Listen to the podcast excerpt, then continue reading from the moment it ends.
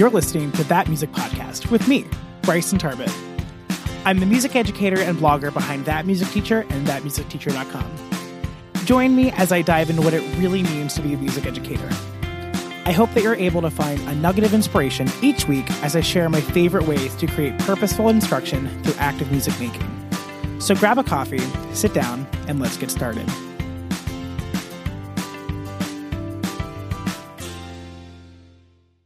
This episode is brought to you by my free guide on five ways to better serve your students with exceptional needs.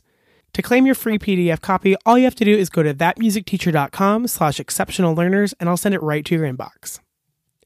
Hello, everyone, and welcome back to That Music Podcast. Today, I'm going to be talking about meaningful music education for students with autism spectrum disorder. Across the United States, there are music educators that are teaching students with varying levels of exceptional needs. One of the subsets within the student population are students with autism spectrum disorder, or A S D. Just as A S D lies upon a spectrum, so does the need for accommodations and supports for students with A S D to have successful musical experiences. Unfortunately, music educators like us often find themselves ill-prepared to meet these exceptional needs. As I've mentioned before, I spent my first year outside of the music classroom in various intervention and special education roles. I learned more about teaching students with exceptional needs in that year than I ever thought I could. The Individuals with Disabilities Education Act, or IDEA, mandates that all students be taught in the least restrictive environment, or L R E. The implementation of this requirement often becomes students with exceptional needs attending music class with age-similar typical peers. For others, it might mean receiving music instruction as a self-contained classroom, while other students might receive a combination of both. Depending on the severity, students with A S D are often mainstreamed with age peers on the basis of social development. In these cases, music curriculum is often modified, and the student is not expected or required to meet all of the same educational goals as his typical peers. In cases of social mainstreaming, the argument relies on students receiving valuable social interactions with like-age peers. However, the reality sometimes is that mainstreaming may not be in the most appropriate setting for music education. In social mainstreaming, the primary concern is rarely music instruction, but providing opportunities for students to develop their social skills. However, for many students with A S D, the musical content being taught to their typical peers may be too advanced for them to fully comprehend and retain at times. In this setting, music educators must adapt activities and curriculum in order for students with exceptional needs to progress musically. Music educators often use creative problem-solving in order to apply modifications and accommodations for students. Mary Adamek describes the following methods of adaptation that music educators can employ in their classrooms. one. Adapt the extent to which the student is involved in the task, based on the child's abilities. two. Adapt the skill level needed to perform the musical task. three. Increase the amount of personal assistance provided to a specific learner to promote success. four. Adapt the ways in which instruction is delivered to students. five. Adapt how the student can respond to instruction by varying the types of responses expected. And six. Adapt the goals or outcome expectations for the student while using the same materials for all students. The way in which we as music educators implement any combination of these adaptation strategies will vary greatly between students, as all students will have differing levels of musical success without any instructional adaptations. Special educators and any related services therapists can help us determine to what level each student may need adaptations in a classroom with typical peers. While there is inherent value in allowing students to experience music through what may be their mo- least restrictive social environment, this can sometimes come at the expense of their least restrictive musical environment. I want to be perfectly clear. There are aspects of social mainstreaming that are incredibly important for the development of students with autism spectrum disorder. I believe allowing these students to experience music with their typical peers is incredibly important. With that being said, I think that we also need to think about the musical development of these students when making these decisions.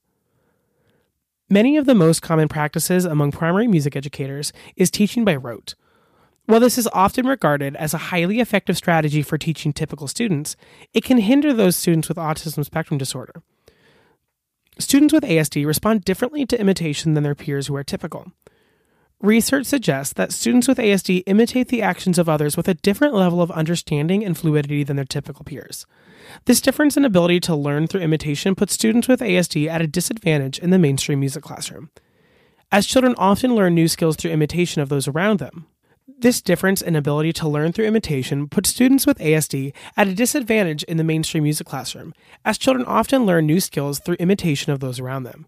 For this reason, imitative behaviors should be encouraged in students with A S D, but music educators need to properly understand the associated difference in language, play, and joint attention.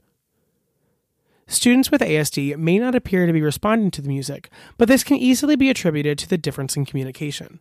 Specifically, students with A S D tend to struggle with joint attention, or the ability to share with the attention of observing an event or an object with another individual. For example, many students with A S D struggle with making eye contact or focusing their attention on a specified object. Due to multiple constraints, initiating joint attention in a mainstreamed music classroom would be really difficult if at all possible. However, working within a self-contained classroom, music educators can help use music as a medium to help encourage bids for joint attention in our students with autism spectrum disorder. As I've said earlier, there are valuable aspects of having students with autism spectrum disorder in both self-contained and mainstream classrooms. Having students with A S D included with their typical like-aged peers allows them to develop the kinds of social skills they need to improve through interactions in the music classroom. Unfortunately, as I've said before, the goal in social mainstreaming is rarely for improving musical learning, but to expose students to differing social environments.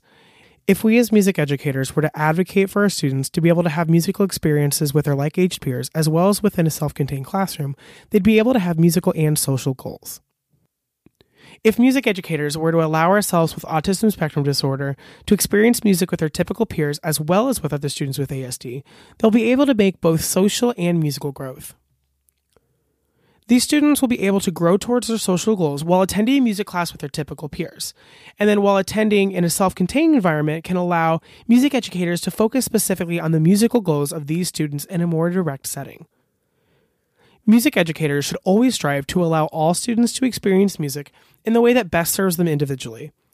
A student's least restrictive environment should always be respected, but the way that this looks for each student will vary. Some students with autism spectrum disorder will be able to progress both socially and musically in a music classroom shared with their typical peers. On the other side of that, others will require a smaller setting in a self-contained classroom to increase their musical skills and understanding. Additionally, these self-contained music classes can also help students with their non-musical goals. Music educators should advocate for their students with A S D to receive appropriate instruction in both their social and musical least restrictive environments. All right, I know that I just threw a lot of information at you, but what I want you to realize and kind of take away from this is that anything, any kind of step helps. Understanding that your students with autism spect- spectrum disorder are a little bit different and that they need different adaptations and modifications sometimes, that's a big takeaway. I think as music educators, we have so much in our undergraduate degree that we have to get through that sometimes those exceptional learners get missed, and we kind of figure that out more on the job than in undergrad. Again, if you would like my free guide on five ways to better serve students with exceptional needs, you can head over to ThatMusicTeacher.com slash exceptional learners, and I'll send you that P D F. Also, there are so many great music educators and music therapists on Instagram and the rest of the internet that have been super helpful in my own journey as a music educator, so I'll share a few of my favorites in the show notes of this episode. In addition, I'll also put some articles to read and some of my favorite books and resources that I use to help better serve my students with um, exceptional needs in my classroom, whether that means they're in a self-contained classroom or if they come with their like-aged peers. Again, you can check out the show notes and more by going to ThatMusicTeacher.com slash podcast. If you enjoyed this episode or if you thought it was interesting, I would really appreciate it if you left a review on iTunes or whatever app you're listening to this podcast on. Not only does that help new music educators find the podcast, it also helps me understand what you guys want more of when I'm planning the rest of my episodes. I hope that you have an absolutely amazing week creating music with your kids, and I hope that you'll join me next Wednesday when I release another podcast episode, this time all about creating a positive learning environment in your classroom.